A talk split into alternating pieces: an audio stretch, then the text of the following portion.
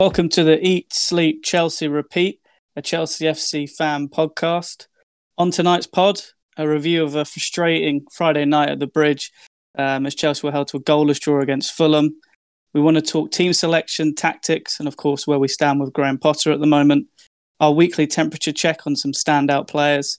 And looking forward, hopefully optimistically, for our trip to the London Stadium next Saturday morning against West Ham.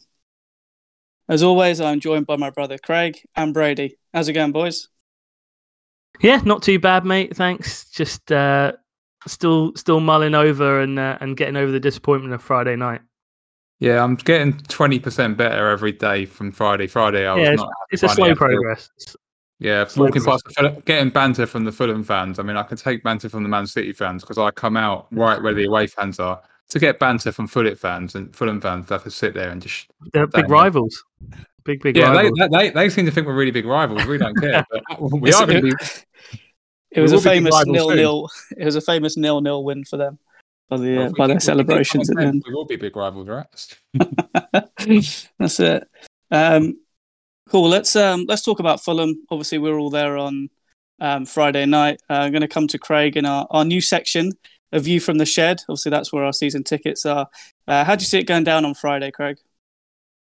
Yeah, I mean, the tactics from the game, I think Gary Neville in his post-match with Sky called it basic. And although I wouldn't agree with everything Gary Neville says, I definitely would agree with that. I was left Friday night feeling very, very disappointed with how it went, really. And just my issues with play overall were just nothing's really changed. We had 2 weeks to prepare for that game, and 8 days before West Ham, this was a massive opportunity for Potter and for the squad to really show their intent to the fans of what this post window Chelsea will be like. And yeah, just incredibly disappointed. Like Brady said, it's getting better every day. Obviously, this is just what happens. You get more optimistic. I think before the game in the pub, our predictions were 4-0, 4-0 and 3-0 between the three of us. So that just shows you how the lack of games can really fill you with confidence. And then just the misery of the post-match on Friday. Yeah, and tactically, fullbacks not getting forward. Huge gaps between the lines, trying to play out, expecting Badiashile and Silva to play these sort of intricate through balls into tiny spaces where Gallagher and Mount were so high up the pitch, and they're surrounded by Fulham players. So even if they do get the ball through these tiny little gaps, they've got to control it with loads of players around them. Finally, in the second half, we saw Cucurella invert a bit, which is, I believe, the first time we've seen that under Potter, and sort of help out in the centre of midfield because we're massively overwhelmed in there. Enzo was sort of left on his own as a six with Mount and Gallagher really, really high up the pitch. I know there's been some photos doing the rounds on Twitter about sort of what we look like it looked like the East Stand, sort of that centre of the pitch at times when Badiashile was in possession of the ball. Just horrible options for him. You don't see Potter on the sideline directing these players in terms of our build-up play and what we need to do. And again, sort of 2 weeks to prepare for this game. Just seeing the pressing and the intensity that I hope we'd start the game with first 15 minutes that we've seen previously from this squad before under previous managers, even going back to Lampard. You'd see that intensity in the first 15 minutes of games that I know gets the fans going and sort of creates the atmosphere in the ground apart from anything else. So yeah, just overall incredibly disappointed after Friday. Yeah. And I think, looking at how we're starting games is really important. We obviously spoke before the game at the pub around pressing and intensity.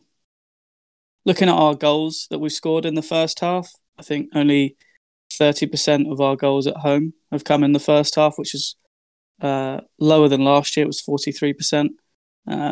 We've failed to score at home in the first half in 7 games.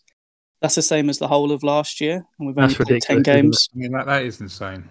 So it all comes back to like how we're preparing for the games. Maybe under Potter, that motivation in the dressing room. It's not just the start of games though as well. It's sort of that frantic urgency that you need to win games like that at the end of games. I'm perfectly can accept that in games or going into games, you have an idea of the tactics and how you're going to set up. And look, Fulham played well and defended well, and it didn't work. But what happens to the last 10 minutes of the game? Sort of a frantic urgency that we've seen from historically from Chelsea to score at the end of games and to win games we haven't played well, 1-0. You know, that's not there at all. And you don't see it being translated from the manager, and you don't see it on the pitch with the players that we have. So it's not coming from the manager and it's not coming from the leaders on the pitch. You know, I think, to be fair to Potter as well before, this is an issue that he's had at Brighton, where they were booed off, I think, with a 0-0 draw at home against... I can't remember who it was, but they were booed. And I remember him sort of having a puzzled look on his face, and he did the post-match interview and he said, you know, we've made a lot of progress as Brighton. I think some fans forget where we are. It's like, I don't think he's a very calm, sort of reserved individual. He has obviously a big plan sort of outlook on life and a big plan outlook on what this club is going to be. But at the end of the day, when fans are there in the game, they want to feel that passion and intensity to win a game of football at the end of the game. And you know, for me at least, that's not there. I don't know what you think, Brady, whether you feel the same. Well, when you've got Tuchel running down the touchline and trying to fight with Conte, whether you believe in that or not, to Potter, it's just it's one extreme to the other, isn't it? I'm not saying I want Potter doing that. And just because someone jumps up and down on the sideline, even if it's just for an aesthetic value, like... even if it doesn't really affect the game, the fans need to see something from Potter. It's been 6 months now. And yeah, like there's just so many. And what it looks like to me is the players are trying to, I think they're positive under Potter. They like him, but they're trying to force their sort of tactics. They're not clear in what they're doing. Now, obviously, that's because of the turnover of players. But he doesn't seem to have any sort of ethos or culture that he's tried to instill yet. It just looks very flat and stale. And yeah, We've had 22 games under him. We've played 3-4-2-1 7 times. We played 4-2-3-1 7 times. 3-4-3 twice. 4-3-3 3 times. I get it. I think we'll call Friday night 4-3-3. It was hard. We sort of played a hybrid formation and then sort of a couple other formations once. But the two main formations that I think he's focused on are the 3-4-2-1, which we played under Tuchel. We've played under Conte before, and this new 4-2-3-1. And to be honest, I don't think we look very good in this 4-2-3-1. I think we've looked better as a team playing this 3-4-2-1. I think the players are used to it. I think it suits our personnel really well. The problem being now is that I think we've bought players really for this 4-2-3-1. And the more I watch it, the more I don't want to watch it, if that makes sense. Yeah. Yeah, we...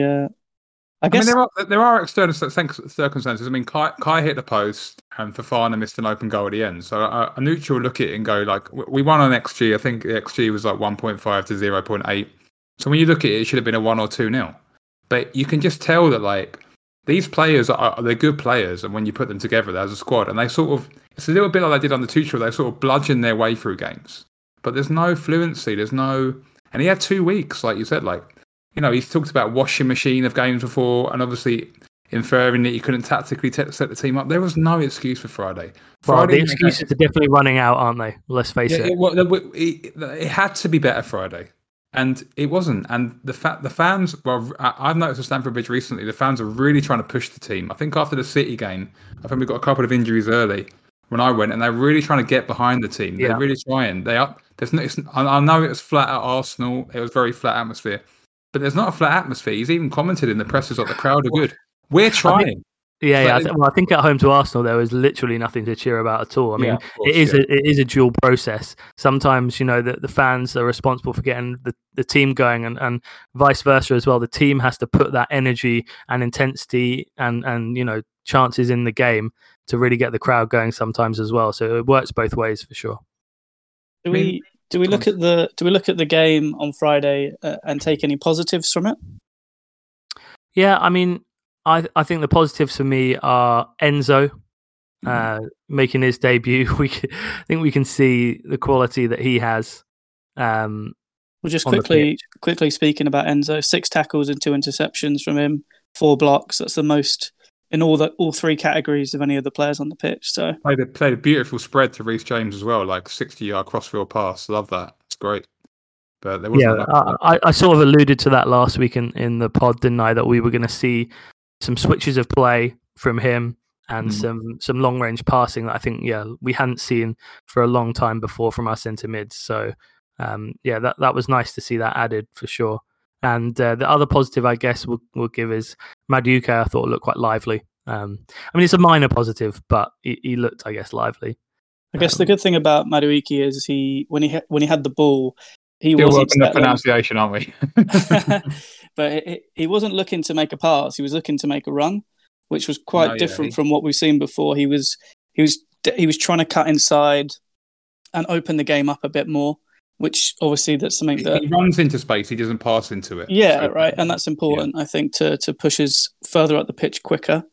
And he can go both ways. I don't know if you noticed. I'm not sure if it's 2-footed, but he can go either way. He can either cut inside and kind of do a sort of semicircle through into the centre of the pitch, or just go down the line. So I was really happy when he came on, and I think he did well. He's only 20, right? So very raw, like Craig has alluded to before, but I'm excited about him, and obviously we've got to talk about Ziyech as well. I mean, the decision to play Ziyech, I guess, was a bit of a political one, but that pretty much backfired. I mean, he did okay. He didn't play very well, but I know why Potter played. He had one of his worst games, I think. I know why Potter played him. I get it, because I've actually heard a little bit about Matt Law on the podcast he did, that he. Basically, it was a bit of a mess up from Chelsea. I don't think there was anything malicious involved, but it was literally I think an attachment wasn't applied to an email or something, if you can believe that. But you'd be fuming if you were EH. So he was never going to play well. But there's some issues. There's some things that Potter's got to deal with. But you can't see EH starting again soon after that performance, to be honest. So no. Maybe Madueke gets a start, or we put Sterling on the right or something. But yeah, that's it. I can't see Hakim really starting many 2 games in the near future for us. Sure. I mean, scoring goals is just a huge, huge issue for us, and has been for a while, to be fair. We've scored 15 goals in 17 games domestically. I mean, as Chelsea, that's obviously, horrific. And you look back at the goals we've scored as well. The Havertz goal against Palace, that was the last goal we scored. So we've had back-to-back 0-0s.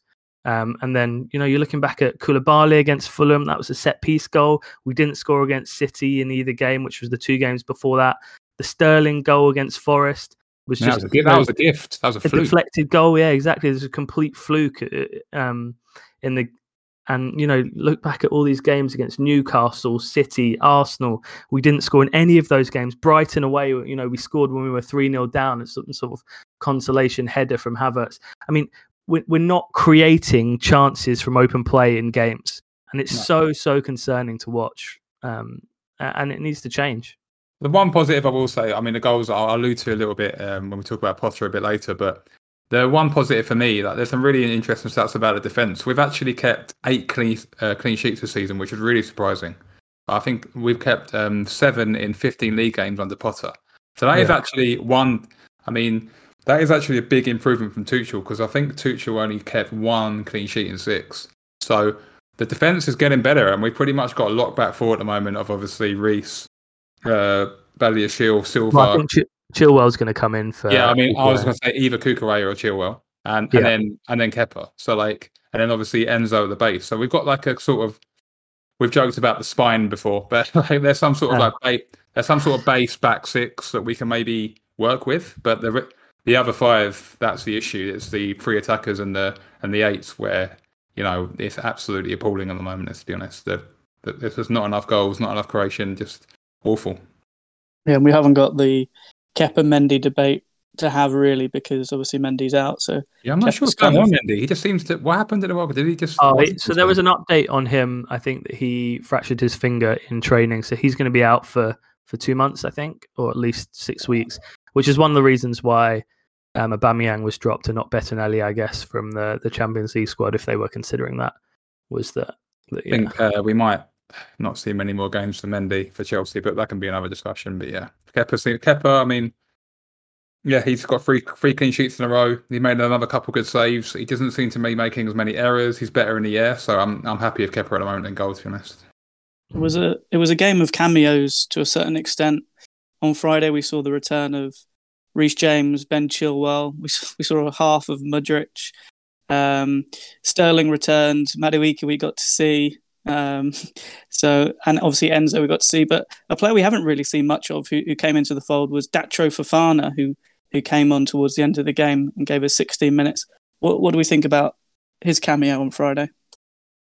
I mean, he has a presence. He gets about, which more you can say for Havertz, right, at the moment. I mean, he gets about and he ruffles feathers. He looks extremely raw. But I mean, I know he kind of bluffed the open goal or scuffed it, but he showed great composure before that. And I'm happy with him, especially as a sub. He can come on and affect games. He looks quite strong for his stature and very raw. But I mean, a lot of our team is going to be raw because of the profile player they're playing, right? They're buying. Sorry, like we're not going to have experience. Like.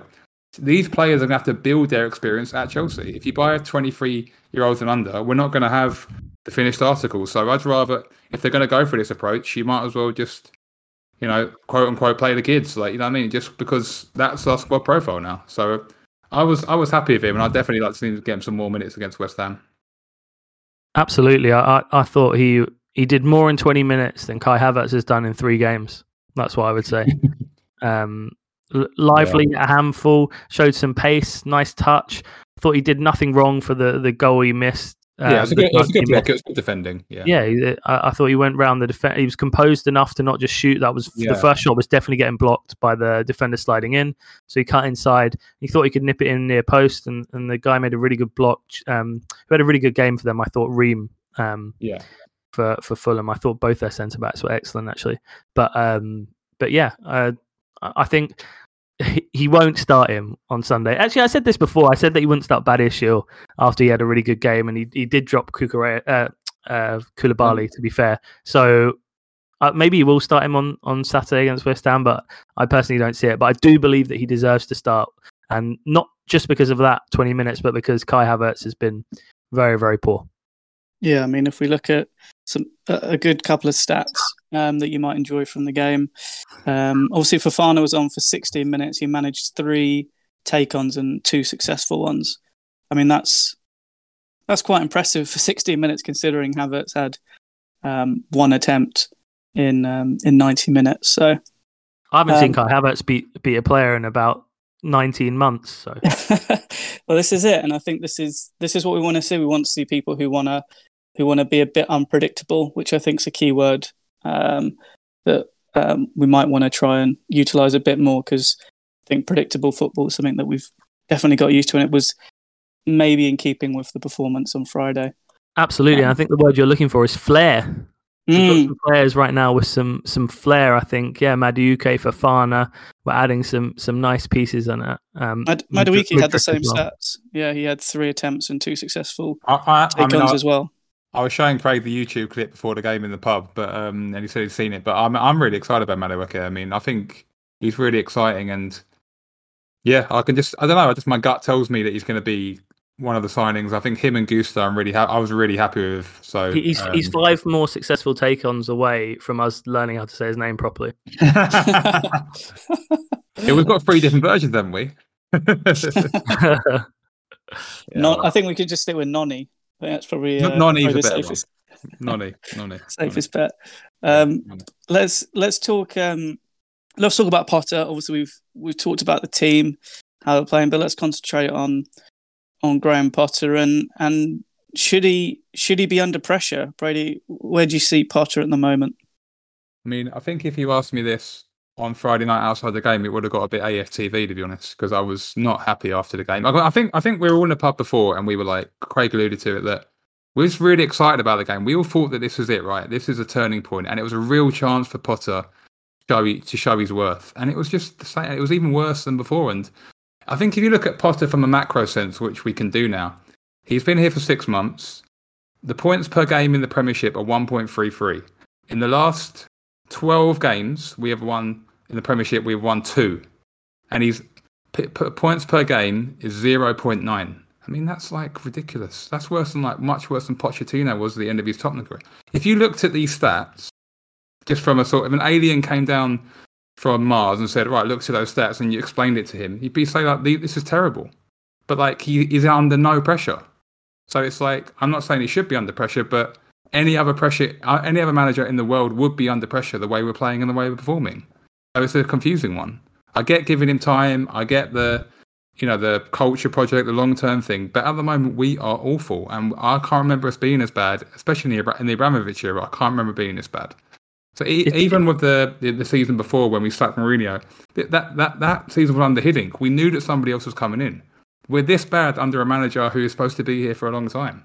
So it's a confusing one to mentally handle, because you're supposed to be really moaning and, you know, lambasting the manager at the moment, but it's almost like we're not allowed to because, oh, well, he's here anyway, so just shut up. So I am not happy with Potter at the moment, in the sense that if you look at what we are at the moment, it's just not good. So, yeah, I'm not sure what you boys think, but that's kind of where I'm at with it. But what do you think, Chris? I know that you're a fan of him when he's hired, and you believe in him as a manager. What do you think so far, 5 months into the job? I think everything before the World Cup was a bit of a mess. It wasn't very impressive. It wasn't very good. It probably wasn't very ideal for him, just because of the way that the sacking happened. Massive influx of games, and obviously then we got hit with so many injuries. Post-World Cup, I'd say the performances have been better, generally. I think it would be good to see some of the new signings play. That's going to be key for him to win over the fans, because obviously these are the people that they've brought in as a unit, you'd like to think, to play the way that he wants to play. So next week against West Ham, we should see the full catalogue of what he's trying to do, because everyone's theoretically available, potentially apart from midfield. Who else is available other than Felix, though? Didn't we have the whole team available on Friday? They're all coming back from injury, basically. Missing Fofana, Kovacic, okay. Loftus-Cheek. If they're fit for West Ham, sure, fine. But I think, I mean, there are some positives here. It's difficult to see it, I'd say, because it's easy to get caught up in what's happened before. I think if we look at post, obviously the Man City game, the FA Cup one was a bit of a write-off in the end. The Man City home the 4,000 fans that went up there. Yeah, that was a write-off. Yeah, even that game, it almost like he threw that game. Like he did throw it a little bit. The team he played, he threw that game, and then he threw it because we had Fulham next game in the league for 4 days later, and we had to win it, and we lost 2-1. Wait, okay, so obviously Felix got sent off, so that maybe like if Felix doesn't get sent off in that game, we draw or win it, so it looks as bad. But it looked bad that he basically we'd already lost to City. And by the way, when we played City at home at Stamford Bridge, I mean, City are having a moment.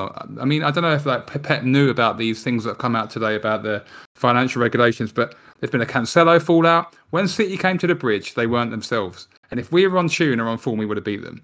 And even when the kids came on, like Carney and that, we had a good go at them. We could have had a go at them in the FA Cup. We absolutely didn't. He rolled over, and then we got beat by Fulham anyway. You can't just Chelsea. You have a habit of getting to the FA Cup late stage every year. I know if we beat City, like for instance, you know, Southampton beat City recently in the Carabao Cup. They're not like invincibles, you know. They can be beaten, especially in the moment. And we just rolled over. He played Humphreys and whatever. So it's like, yeah. My position on Potter is I'll give him to the end of February, which is pretty much what I said originally. See how we're playing at that point when we've got people back and we've got some new signings in January.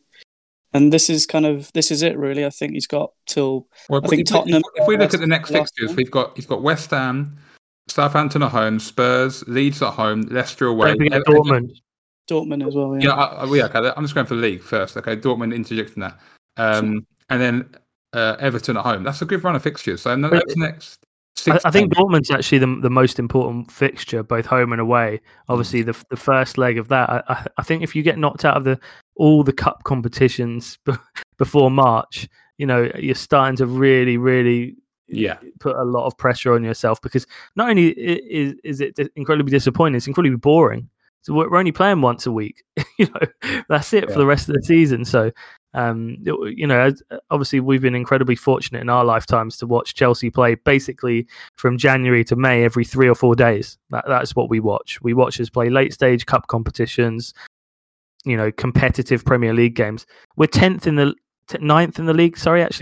and out the FA Cup, out the League Cup, and if we're out the Champions League as well, I mean, yeah, you got to say it's been the worst. It would be the worst season in our lifetimes for sure, in terms of expectation going into the season, and then what's developed. I think the word from me on Potter, the one word I would say is disappointed. That is what I've been so far. Had high expectations. It's a very, very unique situation with Potter, where I don't think there's many situations in football or in business, in whatever you want. I don't really like comparing football to business. It's not the same thing, but where someone leaves in a leadership role and someone comes in that is consensus worse than that person. Yeah. I think that already creates a very unique and rare situation where, you know, the players know it as well. You know, no one before Tuchel was sacked, if you were sitting there ranking managers, would you say Graham Potter is a better manager than Thomas Tuchel? So already you're sacking someone and bringing in a worse manager. That's just the facts of the matter. And I think even as the players, when you've got a respect for someone, and they certainly had respect for Tuchel, when someone comes in, they have to earn your respect, but almost as a diminished character to what Tuchel was. So it's a very, very strange situation. It doesn't help that was the case. And yeah, I mean, a lot of people say, like, for me, we all were, but I was a massive Tuchel head. I mean, I love Tuchel. I was really upset when he got sacked. And people say sometimes you've got to move on, but it's difficult to move on when, like, it's like a relationship. Like, it's almost like breaking up with someone. It's like, oh, but there was nothing wrong, sort of thing. It's difficult to get over. Like, the fans loved him, and he was sacked. And he was sacked. Yeah. He was sacked for a cultural reason. I get why he was sacked. I'm sure he ruffled some feathers. Yeah. I mean, a lot of people say he sacked himself. Whatever you want to believe, we won't know the full extent of it. But he wasn't sacked because we lost, you know, 5 games in a row, or, like, you know, he annoyed the fans or anything like that. It's a really strange culture, and unfortunately for Potter, I said this for a long time, it means that he will have less time with the fans. And Boehly, and I mean, I think Boehly are going to do what Arsenal did. They're just going to hold on until it gets untenable. But if Chelsea keep playing like this, and, you know, we get done by Dortmund or whatever, or it's going to get I mean, I don't know, use toxic, but it's going to get very, very uncomfortable for Boehly, because I'm not sure if he understands how football works. Like, if the fans are booing every week, it's very difficult to keep a manager on. So he needs a big uptick, Potter, and he needs to just come a bit of a rallying call. Like, I know that, like, this is a difficult situation, but I'm here now, and that sort of thing. You don't get that. What you get from him is very placid and professional, and you know, he's a nice guy, and he's got a master's degree, he's got a master's in emotional intelligence, things like that. That's great. We need a bit of fire right now, and because the season is a complete write-off at the moment. So. Absolutely, yeah. And I think that the players need a bit of fire. And like I said earlier, if it's not going to come from within them, the leaders within them, obviously, you know, historically, Chelsea have had great leaders in their squad. I don't see him right now. I think Thiago Silva is a great leader, doesn't speak any English. Yeah. You know, Enzo Fernandez looks like, you know, a great leader, doesn't know any players, doesn't speak any English. Reece James, great leader, potentially not playing. Yeah, him and Max will probably be good leaders in 3-4 years. I think they'll still be the club, especially Reece. But, like, exactly, they're sort of just like this is what it is sort of thing. Like, you know. So if it's not coming from the players, it has to come from the manager. And from what I'm watching, obviously, I was chatting to Chris and my dad on Friday night, just looking at Potter in the last 10 minutes. You know, it's not what I want to see from a manager in terms of I have the urgency and the intent in the stands to want us to really be desperate to win the game. You want to see that translated to the players on the pitch, and you can't do it from your seat. He can do it from his, and he's not doing it. And that is the frustrating element of watching that. And like you say, fair enough, that's his personality and whatever, you know, it's just not for me. It's just not for me. Yeah, I agree. We'll see where we end up. Obviously, it's going to be a long struggle to the end of the season. We won't get 50 points this year. I mean, imagine someone told you to start the season we won't get 50 points. They'd be like, yeah. I think the difference between that and now is obviously there's potentially going to be about 9 first team changes from the team that was playing before. So there is a case to be made of. Oh no, of course we could see a massive upturn. I want to caveat. Obviously, there's been external a lot of circumstances around the club. Like obviously, he's had a lot to deal with, but he just says weird things. He said like before at the World Cup, he was like, "Oh, there's a washing machine of games." It was Saturday, Wednesday, Saturday. That's what Chelsea is sometimes. You're not at Brighton anymore. Sometimes, all the time. Yeah, you don't get a week to prepare with Brighton or like 10 days. It's Carabao Cup. If we're in that, last year we got to like, we went to the World Cup and won it. But look at the Tuchel had to deal with. Like, if you get 2 weeks to prepare, you better look better than you did on Friday night as well. And like, that's why Friday, don't get me wrong, like, it's a bit weird because like with Potter, I sort of like made my bed of it and, you know, we've got him now. But I don't know, Friday reignited something in me. It's like, come on, like that had to be better. Like there's been other performances where, like, you know, even Arsenal at home and Newcastle away, the squad was like, it was bare. There was no one. We're playing Loftus-Cheek at right back, etc. There was like, but on Friday with Enzo coming in, there was such a buzz around the stadium, and they just killed it, the performance. And yeah, it just got.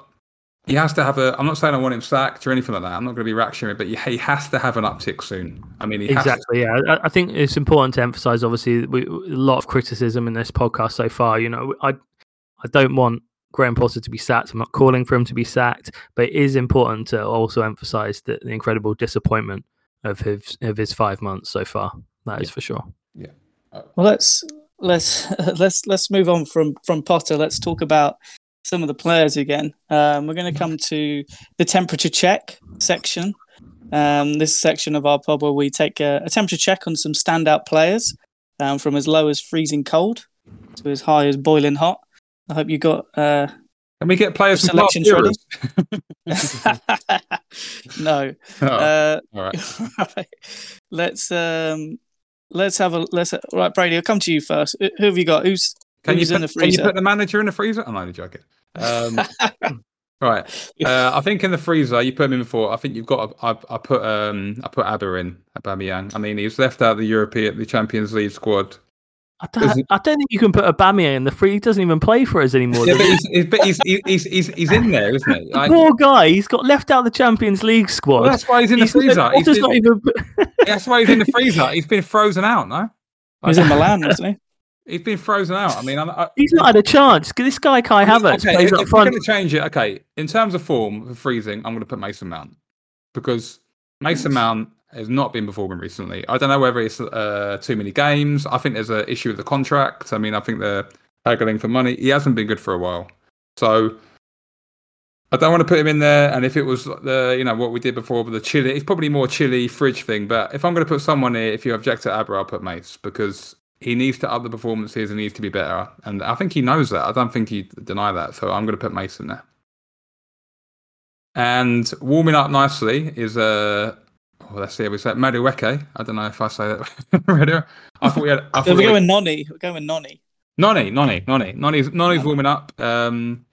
He had I was really, really happy with his second half performance. I was glad he came on. I was calling him for it to come on during the game, and he did. I don't think he necessarily changed the game, but he definitely, you could tell when he came on that the Fulham defenders and midfield have something else to think about. A lot less predictable, a bit raw, gets the fans on their feet. So I was really happy with that, and I'm looking forward to seeing him more.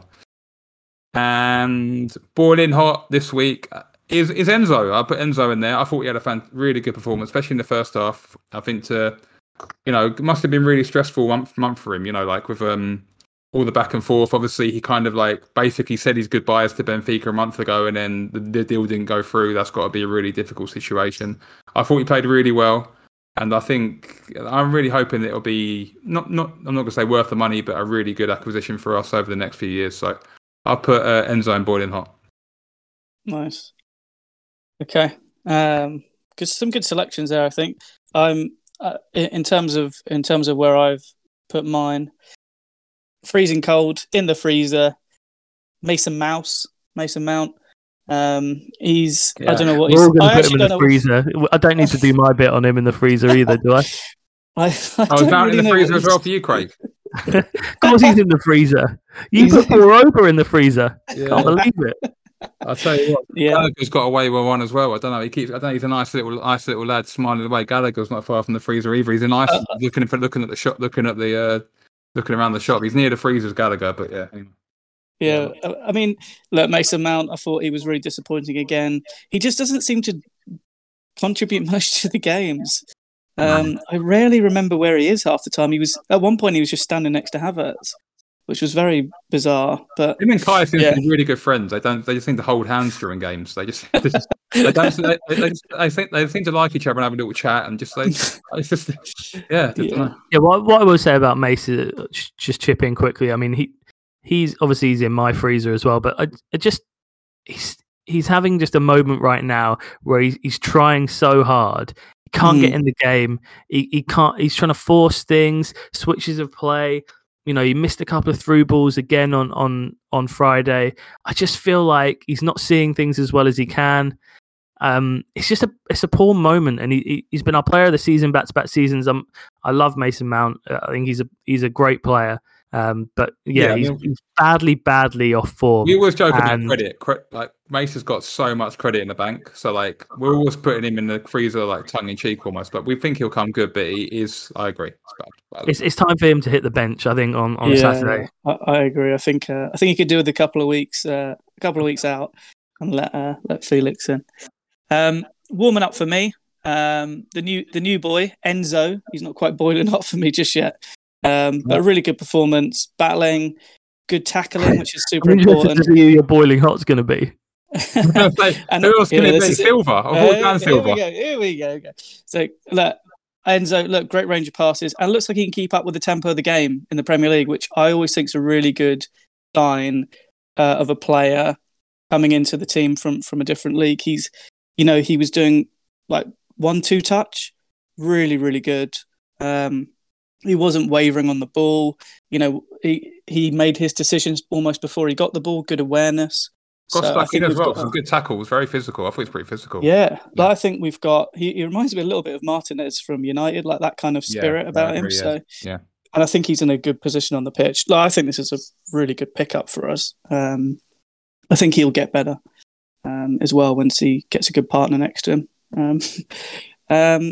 Boiling hot for me. 3 clean sheets in a row. I don't think we've conceded with him on the pitch. Badiashile. Yeah. I mean, he's absolutely on fire, isn't he? He made some fantastic interceptions in the game on Friday again. I just think he's great. I really think he's settled into that position. Him and Silva, it's working. It's, 3 clean sheets in a row for us. Long may it continue. And yeah, I really think this is the beginning of something good. I think Koulibaly needs to look for some Airbnbs in Napoli, to be honest. I think he's on his way back, Koulibaly. I can't see him get back into it. Well, I worry about Fofana getting back into I was thinking that as well. I mean, Fofana, you've got to kind of play him back in for injury. It's going to be tough with the way they play. It's kind of a good problem we've created. But and obviously you've got, I mean, my favourite, Mr. Chalobah. I mean, Chalobah, he's been playing well and he got dropped. So Trev's a consideration as well for Potter, I'm sure. So yeah, for Koulibaly and Fofana, it's looking a bit iffy. Well, yeah, lots of, we can't have too much of a good thing, but the defense is looking like a real positive, which I think is always a good base to start from. Yeah, any absolutely. Team, so. And it's funny you should talk about that, because that is what this section is going to be for me. In the freezer is the attack. That is Ziyech, Hakim Ziyech, Mason Mount, Mykhailo Mudryk, 19 touches in the first half. Very, very disappointing. Obviously, we found out after the game that he's been really ill this week. And didn't even make it past 45 minutes. And Kai Havertz. So those 4, incredibly disappointing. They're in the freezer. In the freezer, and 3 of the 4 won't be playing on Saturday. That's my hope anyway. In the warming up section, I'm going the centre mids. Even though Gallagher didn't have a great game, Enzo warming up. I think that element of the structure, I think under Potter is going to improve as players come back with Kovacic, Kante maybe a month off as well, and Loftus-Cheek. Can I just say that I thought Gallagher, when he had Nonny and Fofana, who were a lot more lively with their movement, I thought Gallagher looked a lot better because he was able to make quicker decisions. Absolutely, and he had players running in behind as well. It was him that actually played the through ball to Fofana for his chance where he rounded the goalie. Yeah.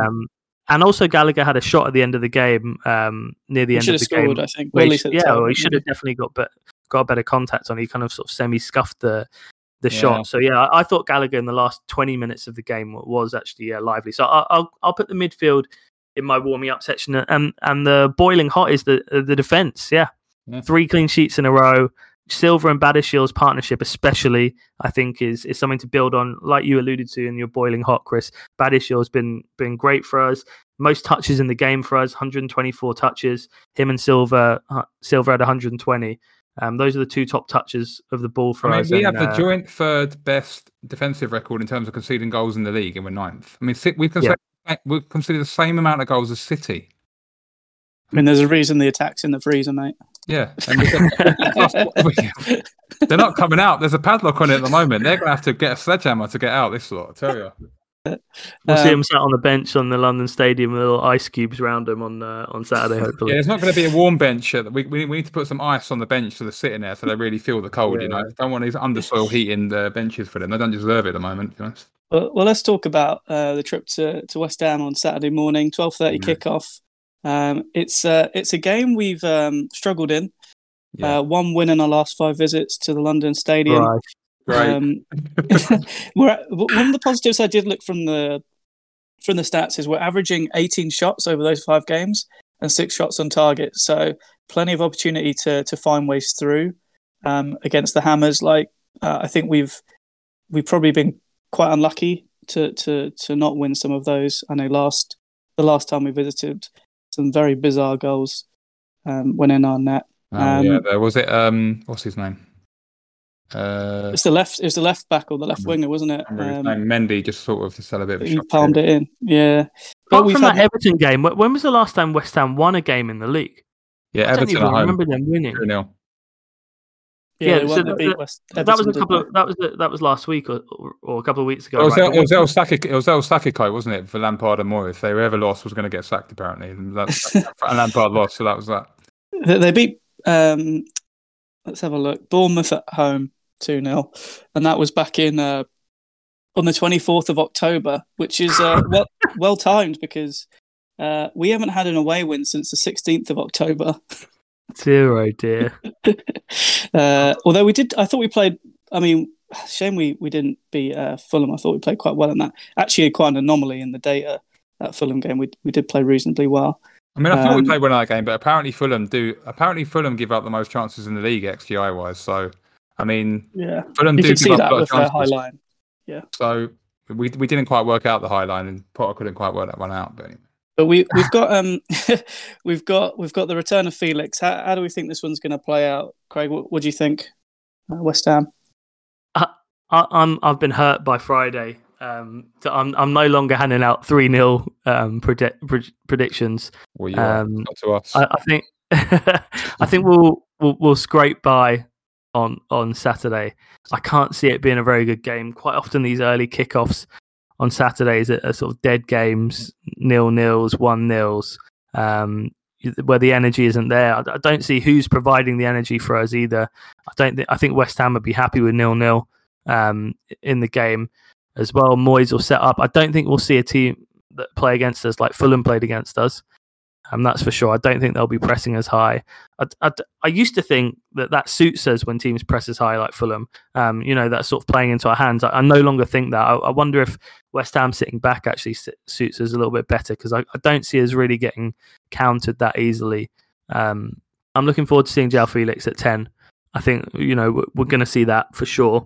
I would like to see us, if we're going to stick with this 4-2-3-1, play... Felix, Sterling, Mudryk, and Fofana. That would be my 4 to start up top.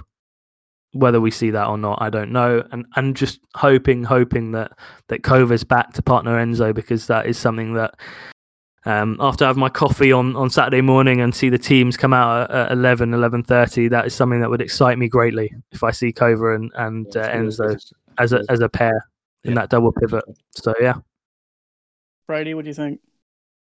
I mean, I'm not looking forward to it. I mean, I think it'll be 0-0 or 1-0 to West Ham personally. I probably was over optimistic last week, and I'm being over pessimistic the way it goes. But I don't have much belief in this team at the moment, to be completely honest. And okay, I'm happy Felix is coming in, but Felix is not a player. I mean, he'll be gone in three, 4 months. Apparently, maybe if Simeone leaves, they just they signed a new contract for Atletico already. So Felix is great, but he's a short-term option. So I think he'll be good, but look, I don't know. Like, we were better against Fulham, but they give up a lot of chances. I think it'll be a bit of a turgid game. I don't think it'll be particularly enjoyable, and I think it'll be a gritty game. And I'm not sure our players have the grit at the moment and the belief and still in the squad to dig those results out. It looks like a sort of you dig it out 1-2-0 sort of thing. Does this team have the still and belief to do that? I'm not sure. I think we're in a state at the moment. If we concede early, we could capitulate.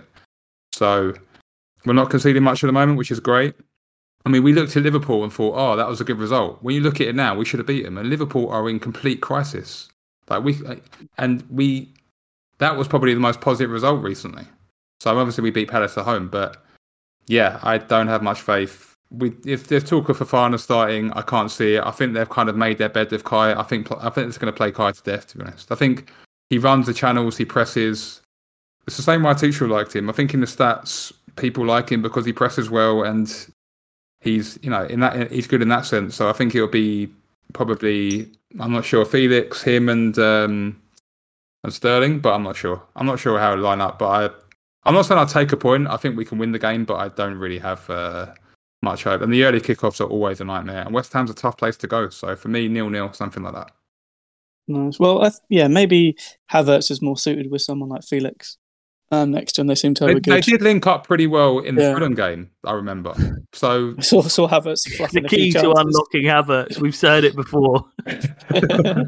Yeah, we might just we might just give up on him maybe at this point, and get someone else. You say that, but he's our top scorer, so it's like, I mean, I'm not. That doesn't mean anything. I'm not defending the guy, but like, if you take his goals out of the team, we have no goals. So like, yeah, if you put someone in his position and gets his minutes, they'll get more goals. I know that, but like, who do we have to put in there? I mean, well, Fofana at this point. Surely, it's got to give DD in. I mean, it's a bit haphazard at the moment. It's a little bit like we spent 600 million and you throw in a 20-year-old 10 million player up front. Like, that's what he's been signed for, right? That's, you know, he's brought in for a reason. He's been linked to going out on loan, and we want him to start. I mean, those links are true. Right. It just always goes back to such a shame for Armando Broja, who I thought had a real chance. That's true, yeah. To really push this season. And feature in a lot of games, and I really like Amanda Broja. That's a really astute and fantastic point, actually. Like, that is true. This is a Broja game, like a kind of, you got to go up against the line, you got to be physical with their defenders. So yeah, we really miss Amanda at the moment. So yeah, it kind of. And I'm glad for the kid as well, because I think he had a great chance to cement himself as a Chelsea. But I'm sure he's disappointed as well.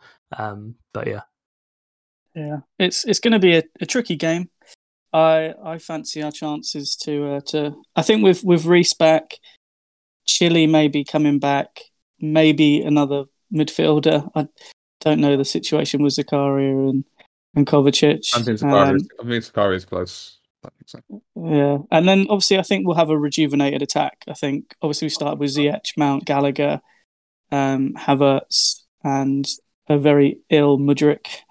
We'll see. Yeah, I mean, obviously, Mudryk's... yeah, that's one thing to talk about. Like, I don't know what happened with Mudryk, but once Mudryk's been on the ibuprofen or whatever, like, once he gets over the cold, then, I mean, we were really excited about Mudryk. Was the guy, right, on Friday? Like, Mudryk, we were really looking forward to seeing him. You could tell there was something up. Maybe I thought he was carrying an injury, but then, so if he comes in 100%, then maybe the whole attack changes. So we'll hang our hat on that, but. In these games, well, I think also with Noni on the other side, like I thought we were a little bit more dangerous with Noni and Fofana on. Obviously, Mudryk went off, but if we have those three on and Felix, I feel like we're just so much more dangerous than a Ziyech, Havertz, Mount, and half a Mudryk. Like, it just makes sense to me that we would be a lot more threatening. And Reece James with minutes, and Enzo with minutes, and Chile with minutes. I'll repeat what Craig said last week. I mean, hopefully we get a sort of delay reaction. We need a fast start. We need to start seeing something. I can't be bothered if it's like 45 minutes for the game to drift by and we just generate like 0.6 XG with like loads of fast chances. It's boring. Fair enough. Just go for it. Like, just play like Liverpool used to. Just hammer and tongs first 20 minutes, then cool off, because we should have the energy to do it, right? They're all young.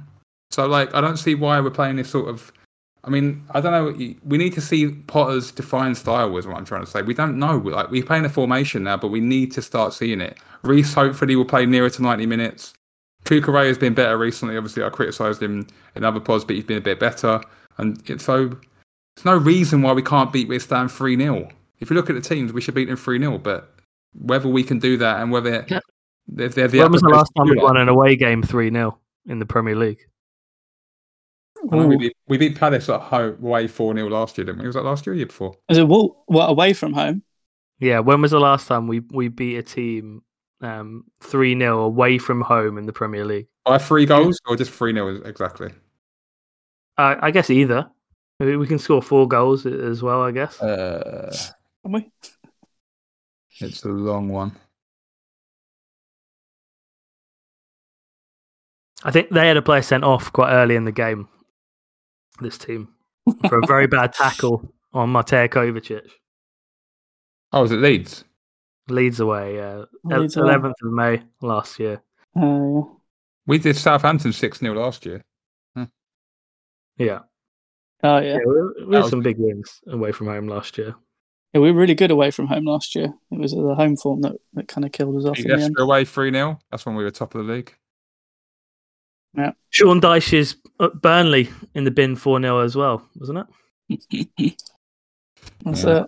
That actually feels like so long ago when we beat Burnley 4-0. Do you remember Havertz scored 2, Reece got a goal as well, got the assist for Kai for the header as well, playing really well. I mean, I've actually been watching a movie soundtrack in the background, highlights of our title wins the last few days. That's what I've been doing recently, eating ice cream and crying, you know. Just seeing Havertz banging in the corner and Costa just crying with agony, oh my god. So this team, I mean, I'll be honest, I know it's a bit dramatic. They broke my heart a little bit on Friday. I thought, you know, hopefully there's a delay reaction and we can get some points. But I know you guys are talking about Dortmund. I just think in the league we need to see something. So yeah. Yeah, absolutely. Okay. Cool. Well, let's see what we can do. It's going to be a long wait as there's no midweek game. So, but that's all we've got time for today. Regardless of the result, we'll be back next week. For more updates on all things ESCR, you can follow us on Twitter at EatSleepChelsea. And as always, we hope you're carefree wherever you may be. And thanks for listening.